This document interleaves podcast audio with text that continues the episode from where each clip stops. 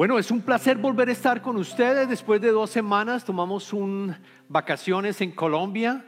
Los pensé mucho, nos hicieron mucha falta. Eh, sé que está muy caliente. Nosotros también estuvimos en Bogotá, clima frío, y estuvimos en Santa Marta, clima caliente también. Sé que ha estado muy caliente acá, mucho más que posiblemente lo que experimentamos en Santa Marta. Y la, lectura para el día de hoy la vamos a encontrar en el libro de Apocalipsis. Entonces los invito a que tomen sus Biblias y vayan al libro de Apocalipsis. Vamos a estar leyendo desde el, en el capítulo 3, vamos a estar leyendo desde el capítulo, desde el verso 14 al verso 22. De nuevo, libro de Apocalipsis, capítulo 3, versículo 14 al 22. Jesucristo le escribe a la iglesia de la Odisea. Y dice así. Escribe al ángel de la iglesia de la Odisea. Esto dice el amén, el testigo fiel y verás, el soberano de la creación de Dios. Conozco tus obras. Sé que no eres ni frío ni caliente. Ojalá fueras lo uno o lo otro. Por tanto, como no eres ni frío ni caliente, sino tibio, estoy por vomitarte de mi boca. Dice, soy rico, me he enriquecido y no me hace falta nada. Pero no te das cuenta de cuán infeliz y miserable, pobre, ciego y desnudo eres. Por eso te aconsejo que de mí compres oro refinado por el fuego para que te hagas rico, ropas blancas para que te vistas y cubras tu vergonzosa desnudez, y colirio para que te lo pongas en los ojos y recobres la vista. Yo reprendo y disciplino a todos los que amo. Por lo tanto, sé fervoroso y arrepiéntete. Mira que estoy a la puerta y llamo. Si alguno oye mi voz y abre la puerta, entraré y cenaré con él y él conmigo. Al que salga vencedor, le daré el derecho de sentarse conmigo en mi trono, como también yo vencí y me senté con mi Padre en su trono. El que tenga oídos, que oiga lo que el Espíritu dice a las iglesias. Esta es palabra de Dios. Los invito a que oremos. Señor, te amamos como lo estamos manifestando en la alabanza, Señor. Te amamos inmensamente y sabemos que tú también nos amas de una manera personalizada y única. Yo te pido, Señor, que ese amor continúe siendo percibido por cada uno de nosotros en este momento. Que tu espíritu permanezca con nosotros durante todo el mensaje. Y que abras, por favor, a través de tu espíritu, la mente, nos hablas la posibilidad de entender el mensaje que tienes para nosotros y que mis palabras sean tus palabras, que no diga nada que tú no quieras que yo diga. Bendice este momento, Señor. Te pedimos todo esto en el nombre del Padre, del Hijo y del Espíritu Santo. Amén. Amén. Quiero iniciar con una pregunta. ¿Cuántos de ustedes les gusta el café? Yo sé que mi hermano Williams también le encanta el café, igualmente a Romer. A mí me encanta el café, somos colombianos como ustedes saben. El café es parte de nuestra cultura colombiana. Uno desde pequeño, desde una bebé, le daban café con leche. Era parte de lo que nosotros nos daban en los teteros. Es increíble que uno empezamos siempre a tomar, a tomar café. Nos encanta el café. Pero hay una cosa que me encanta del café. Es que el café me lo tengo que tomar caliente. ¿Quiénes de ustedes les gusta que tomar, aquellos que dijeron que sí, caliente? Algunos no. Caliente tiene que ser el café. Cuando uno toma café tibio y me sirven café tibio, me molesto. Yo le digo desafortunadamente, a veces, a veces a Ana, no le gusta el café caliente, no entiendo cómo. Y, le digo, mi amor, yo no puedo tomar café tibio. Me, dan ganas de vomitar. No me gusta, la verdad, no vomitar tanto, pero no me, no me gusta. La verdad, no puedo tomarme el café tibio. Tiene que ser caliente. Tiene que ser caliente. Hay alimentos que nosotros tenemos en nuestro paladar que nos gusta, bien sea bien fríos o calientes, algunos tibios, pero normalmente es en ese rango, caliente o o frío. Y cuando hablamos del término tibio, tiene también varios significados. Cuando una persona es tibia, nosotros qué nos imaginamos? Es una persona que no es ni lo uno ni lo otro, es una persona que es indiferente, es una persona que no toma bando, es una persona quizás que no toma decisiones. Cuando decimos que nuestro jefe es tibio, ¿qué pensamos? No, no toma decisiones. Él espera, como yo decía cuando trabajaba, hay unos jefes que yo tenía que dejaban que si había un problema, dejaban que el tiempo pasara sin tomar acción. ¿Por qué? Porque con el tiempo ellos creían que se iba a solucionar el problema o que su grupo iba a solucionarlo, pero no querían tomar acción, no querían tomar decisiones difíciles, no querían sacrificarse, no querían decir esto o aquello porque pronto iba en contra de alguien, jugaban políticamente correctos. Esa es una persona tibia, ese es un jefe tibio y los conocemos y los entendemos. Los entendemos, no, perdón, los podemos reconocer. De hecho, hay un proverbio que dice, el tibio podrá hacernos sentir cómodos, pero nunca convencer. Un tibio no nos va a convencer.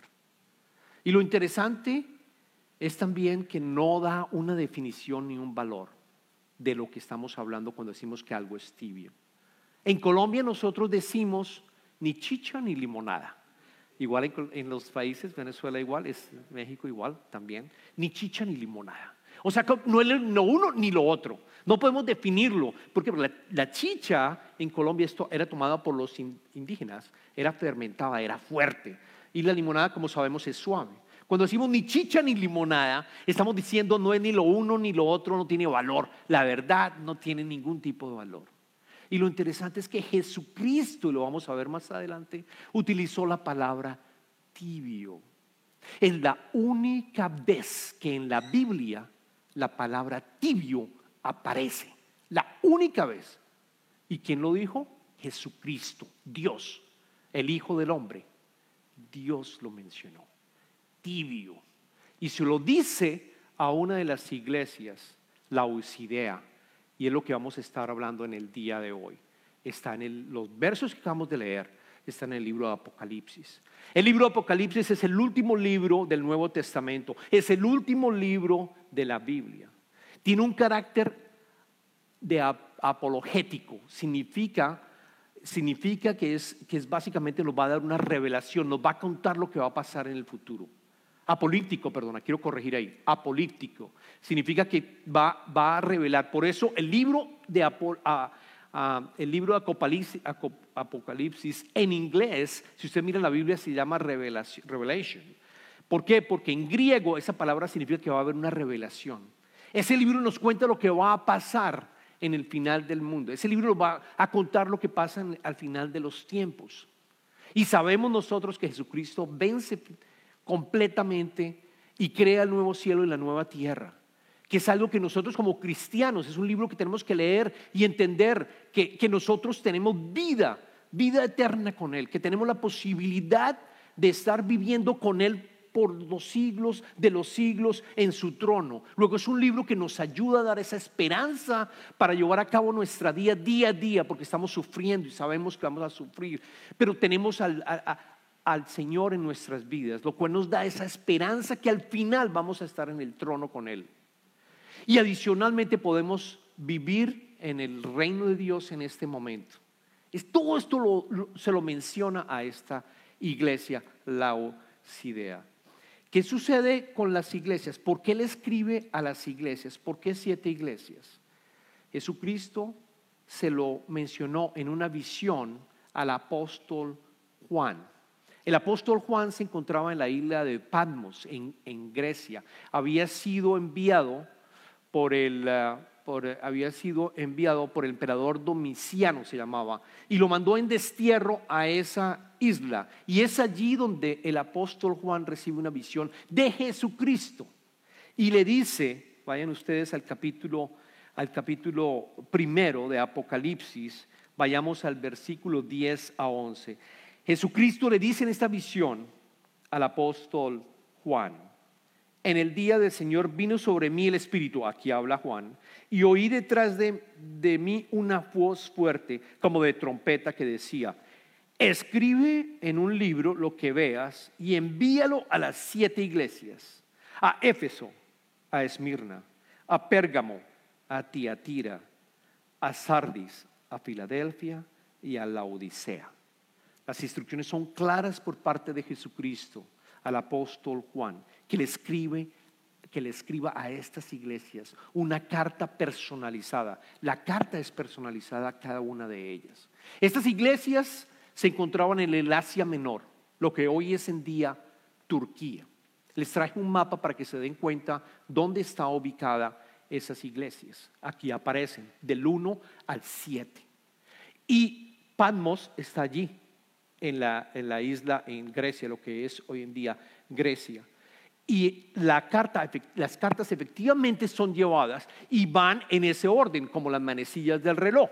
Arrancando en Éfeso, pasa Esmirna, Pérgamo, Tiatira, Sardis, Filadelfia y la Odisea.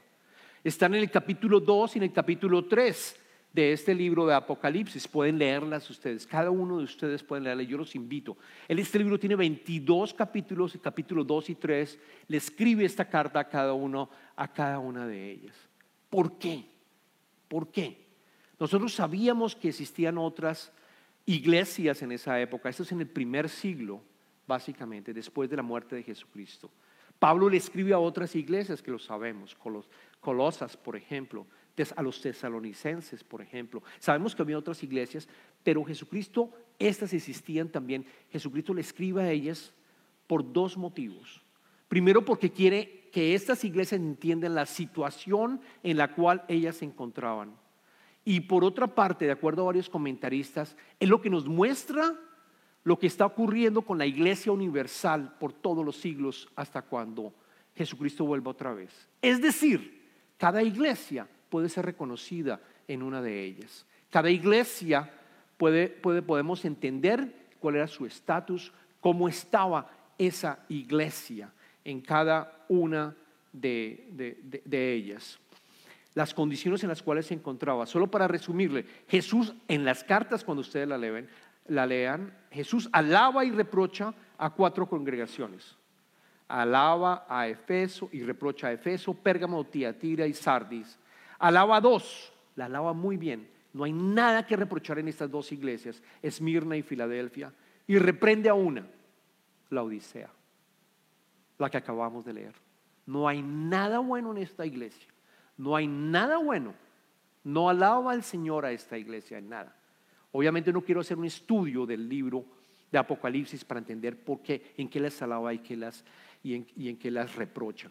Pero sí vamos a entrar en detalle en la Odisea, en la Odisea, que son los versos que acabamos de escribir. ¿Dónde, es ¿Dónde quedaba la Odisea? Más o menos a 60 kilómetros de Filadelfia, que era otra de las iglesias, que se hacía todo muy bien, porque ellos tenían demasiadas persecuciones. Filadelfia siempre se mantuvo eh, muy, muy fiel al Señor. Y más o menos a 15 kilómetros del oeste, Colosas, que Pablo le escribe a la iglesia de los colosenses. Es más, cuando ustedes leen la letra de, la carta de Pablo a los colosenses, habla de esta iglesia, la Odisea, y de cierta manera la recrimina y le, pide que mejore. Está ubicada, esta iglesia tiene tres, la Odisea tiene tres cosas interesantes. Está ubicada en donde hay básicamente tres carreteras, en esa época tres carreteras importantes internacionales, lo cual la convirtió en un centro financiero muy importante. Había dinero. Es una iglesia que en donde se hacían diferentes transacciones internacionales, es una iglesia en donde fluía el dinero muchos mercaderes. Primera cosa, era muy rica. Segundo, producía una lana, una lana negra especial que era muy apetecida por todos, porque se hacían textiles y alfombras. Entonces la mayoría de la gente iba allá y compraba de esa lana. No se podía conseguir en otro lado, lo cual hacía, por supuesto, que hubiera más tráfico, que hubiera más dinero también.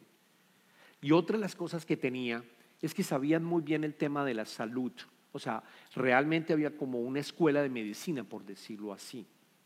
Y la escuela de medicina se debía porque tenía aguas termales, que nosotros, no sé, en nuestros países, las aguas termales las conocemos. Ellos supieron aprovechar los químicos, no los químicos, pero básicamente los beneficios de aguas termales. Ustedes pueden ir, por ejemplo, hoy en día a visitar en, en, en Turquía y visitar los restos de esta iglesia. Solo traje una foto en la cual aparece para que se den cuenta cómo tenía la capacidad de aguas termales. Coloquemos la foto en donde aparecen. Esta es una foto real, ustedes la pueden ver, en donde ven la cantidad de químicos y de minerales que tenía el agua allá en la Odisea. Ellos supieron aprovechar esto para poder tener curaciones, sanación. Había prácticamente una escuela, la gente iba ya a aprender cómo sanar y, poder, y poder sanarse. Tres cosas que tenía esta iglesia. Tanto dinero tenía que hubo un terremoto en el año 60 después de Cristo.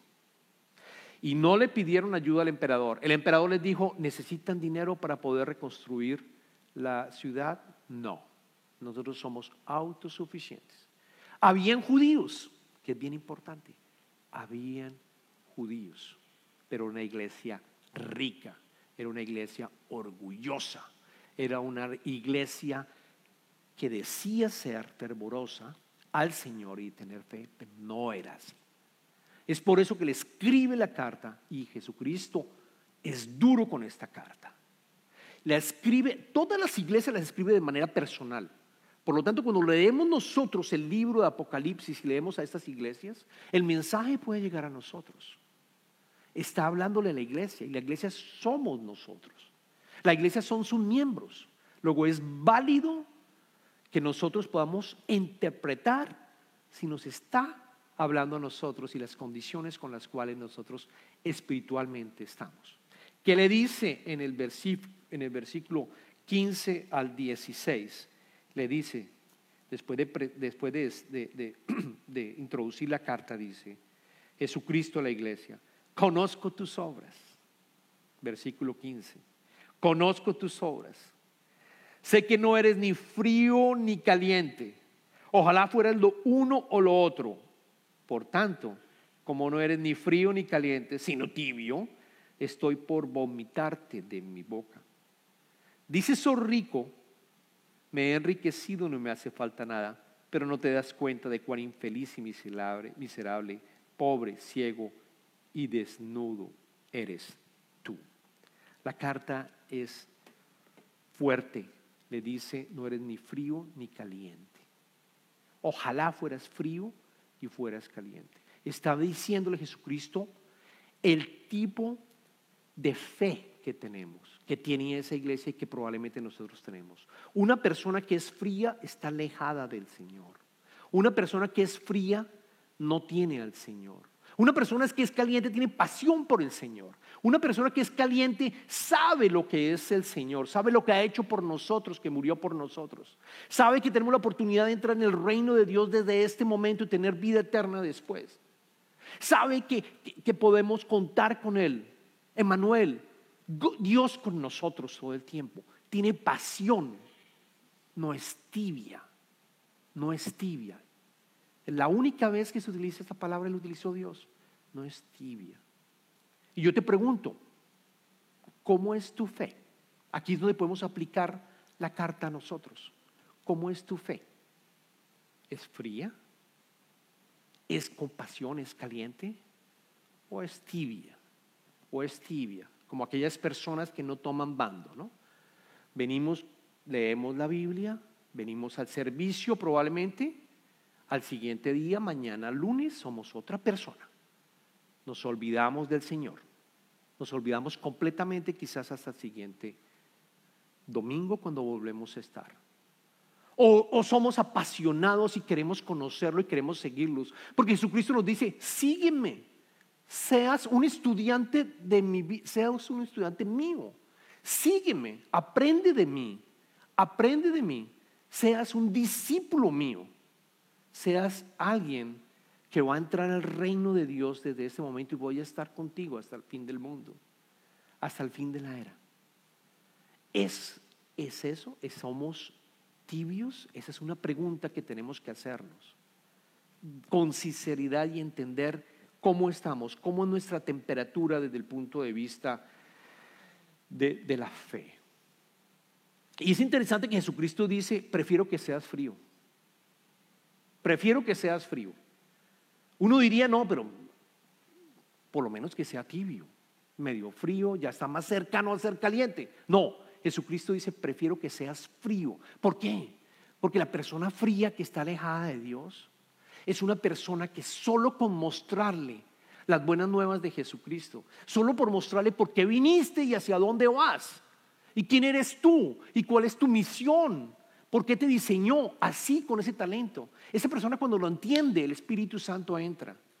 Y esa es la gracia, esa es la gracia que tenemos todos Dios no ha escogido a unos o a otros, escogió es todo. El Evangelio es para absolutamente todos nosotros. En ese momento que una persona fría espiritualmente escucha y sabe acerca de Jesucristo, esa persona se convierte, esa persona se vuelve apasionada por el Señor, esa persona dice lo más importante es Él, voy a aprender de Él, voy a darle tiempo a Él, mis prioridades cambian, primero Dios.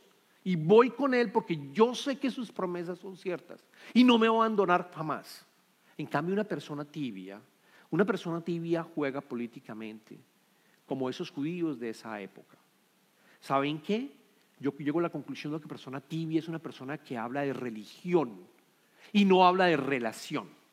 Porque aquel que habla de religión dice, yo soy salvo, me bautizaron, a mí no hay ningún problema, yo soy salvo, yo no he cometido ningún pecado eh, carnal ni, ni, un pecado, yo no he matado a nadie, yo trato de ser buena persona, pero, y yo sé que me bautizaron cuando pequeño, ¿no? Entonces yo soy salvo. Pero eso sí, voy a misa voy o voy al, al servicio todo el tiempo. Mm, voy a hacerlo fervientemente. Pero no hay relación. No hay ningún tipo de relación. Absolutamente ninguna. No quiere transformarse. No quiere seguir, no quiere aprender de Jesucristo cómo transformarse. No quiere recibir el Espíritu Santo. No lo quiere hacer. Esa es una persona tibia. Ojalá no estemos en esa posición. La gran ventaja, la gran noticia, es que Jesucristo no abandona esta iglesia. Jesucristo, a pesar de que les da muy duro y le habla muy fuerte a esta iglesia, no la está abandonando. Vamos a ver que Él incluso a aquellos que están tibios les da la posibilidad de mejorar y moverse estar calientes y apasionados. ¿Cómo lo hace? Como un doctor. Jesucristo es nuestro gran doctor. Es el gran doctor que nos cura. Es el gran doctor que nos puede decir qué te está pasando. Y le da, como buen doctor, le da el diagnóstico a esta iglesia y nos da el diagnóstico a nosotros también si nosotros estamos quizás tibios espiritualmente. Los invito a que miremos el, versículo que es cuando, cuando le da el el diagnóstico en el versículo 17. Creo que ya lo había leído anteriormente, pero dice, soy rico, me he enriquecido y no me hace, y, no me hace falta nada. ¿Qué le pasaba a esta iglesia? Era rica. Esta iglesia no necesitaba de nada, absolutamente de nada, pero Jesucristo que le dice, el diagnóstico, tú eres infeliz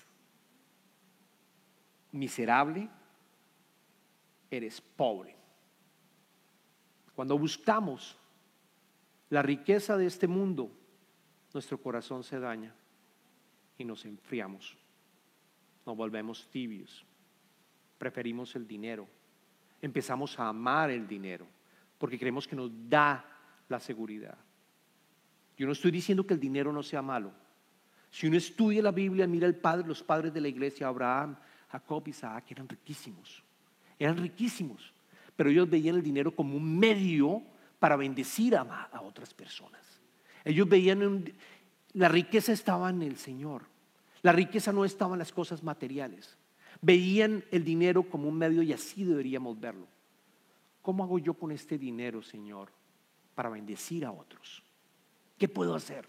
¿Qué compañía puedo montar yo, Señor, que pueda bendecir a otros? ¿Qué puedo hacer con lo que me estás dando, Señor? Que yo pueda bendecir a otras personas. Bendice para que sean otros bendecidos. Él te bendice para que otros sean bendecidos. ¿Qué más le dice adicionalmente? Le dice, eres ciego. Le dice ese ciego, a pesar de que sepas de medicina, yo te digo, tú eres ciego, ciego espiritualmente, completamente ciego espiritualmente. Y después le dice, estás desnudo. A pesar de que tienes tu lana negra, que es famosa y que todas te la compran y que tú te puedes hacer grandes abrigos, estás desnudo. Desnudo bíblicamente significa una persona que tiene pecado, que tiene que cubrirse con algo, que tiene ah, shame, vergüenza, que tiene vergüenza. Es exactamente lo que percibió Adán y Eva después de pecar la primera vez. Se sentían desnudos, se sentían sin poderse cubrir. Le da los tres, las, ¿se acuerdan que le había hablado que esta iglesia tenía tres cosas importantes? Riqueza, tenía las lanas y adicionalmente tenía la posibilidad de curar. Jesucristo le dice, olvídate, no tienen ninguna de esas tres. Ninguna. Ese es tu diagnóstico. Esa es la realidad. La buena noticia es que le dice cómo mejorar, cómo volverte caliente eh, con el Señor a esta iglesia. Y se lo dice en el versículo 18 y 20. Por eso te aconsejo, vamos a leerlo, 18 al 20. Por eso te aconsejo que de mí compres oro refinado por el fuego para que te hagas rico. ¿Quieres ser rico? Entra al reino de Dios. ¿Quieres ser rico? Estés con el Señor y te va a bendecir. Y te va a bendecir. Te vas, vas a ver que vas a recibir oro puro del Señor, que realmente son los tesoros que nosotros tenemos que construir. ¿Cómo? Bendiciendo a los demás. No es dinero para mí, no es para nosotros es para los demás. Él te bendice a través tuyo. Él produce a través tuyo. Él permite que tu reino de Dios crezca a través tuyo. Él no obra solo, Él nos usa a nosotros, aquellos que están comprometidos en el Señor. Por lo tanto, con Él tú puedes comprar ese oro. Esa es la salvación. Él lo que está diciendo es, acepta mi salvación y vas a recibir, vas a recibir ese oro refinado. Vas a recibir ropas blancas para que te cubras, te vistas y cubras tu vergonzosa desnudez.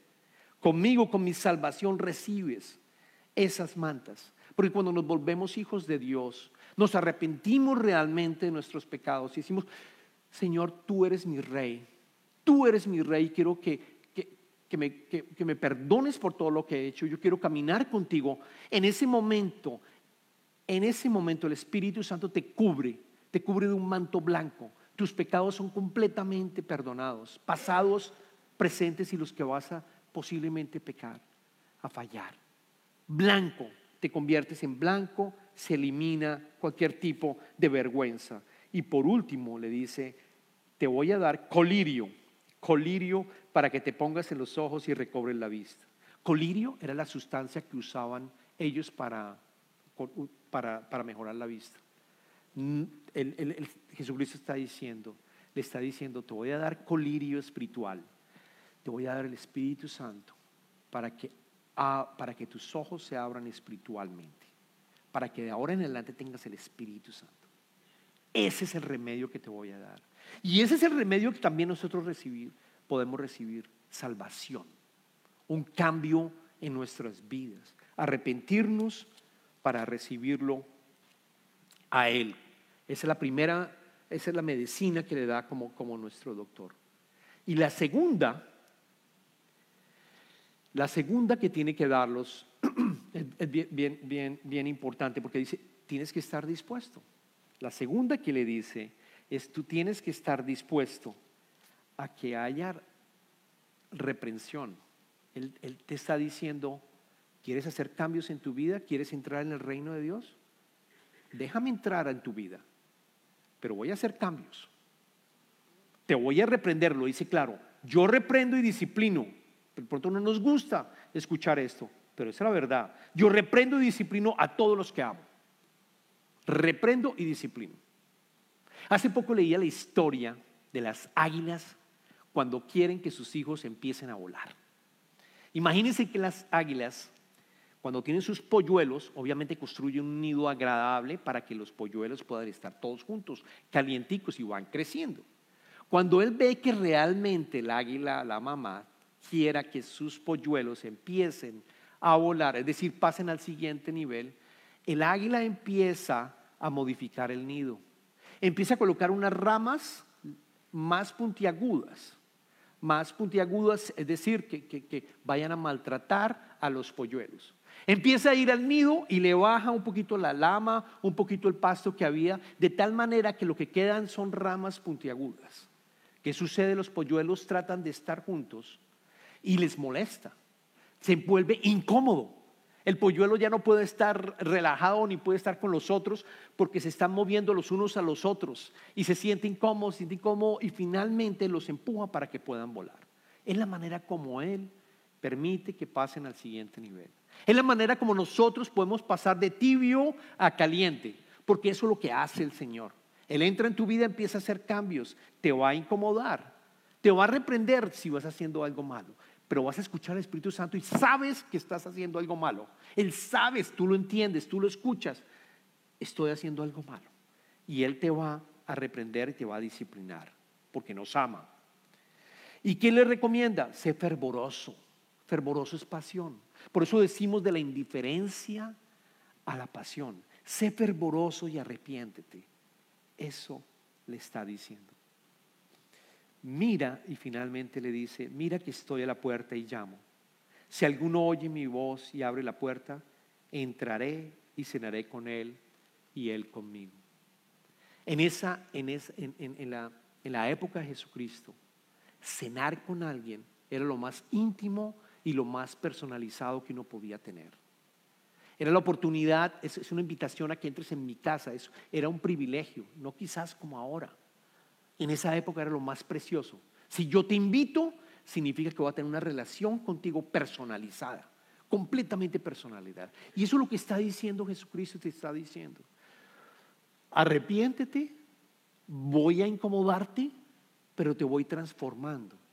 Lo que tienes que hacer es escucharme y abrir la puerta para que podamos cenar y tener una relación personalizada contigo. Y eso lo podemos hacer hoy mismo. Hoy mismo podemos hacerlo. Podemos empezar este proceso de transformación.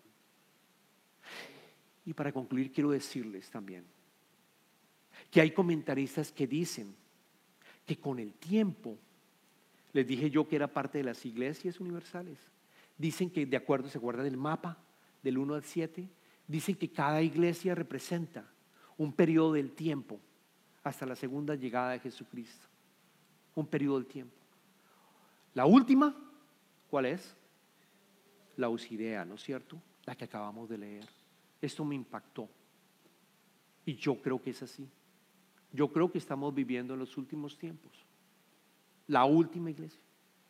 Y cuando uno lea al apóstol Pablo, cuando le dice a Timoteo en su segunda carta, segunda carta, en el capítulo 3, versículo 1 al 5, y quiero que saquen sus Biblias y sigan por aquí. Él va a hablar de los últimos tiempos. El apóstol Pablo habla de sus últimos tiempos. Y dice lo siguiente. Le dice a Timoteo, que era un pastor, le recomienda a Timoteo. Ahora bien, ten en cuenta que en los últimos tiempos vendrán tiempos difíciles. La gente estará llena de egoísmo y avaricia. Serán jactanciosos, arrogantes, blasfemos, desobedientes a los padres, ingratos, impíos, insensibles, implacables, calumniadores, libertinos, despiadados enemigos de todo lo bueno, traicioneros, impetuosos, vanidosos y más amigos del placer que de Dios.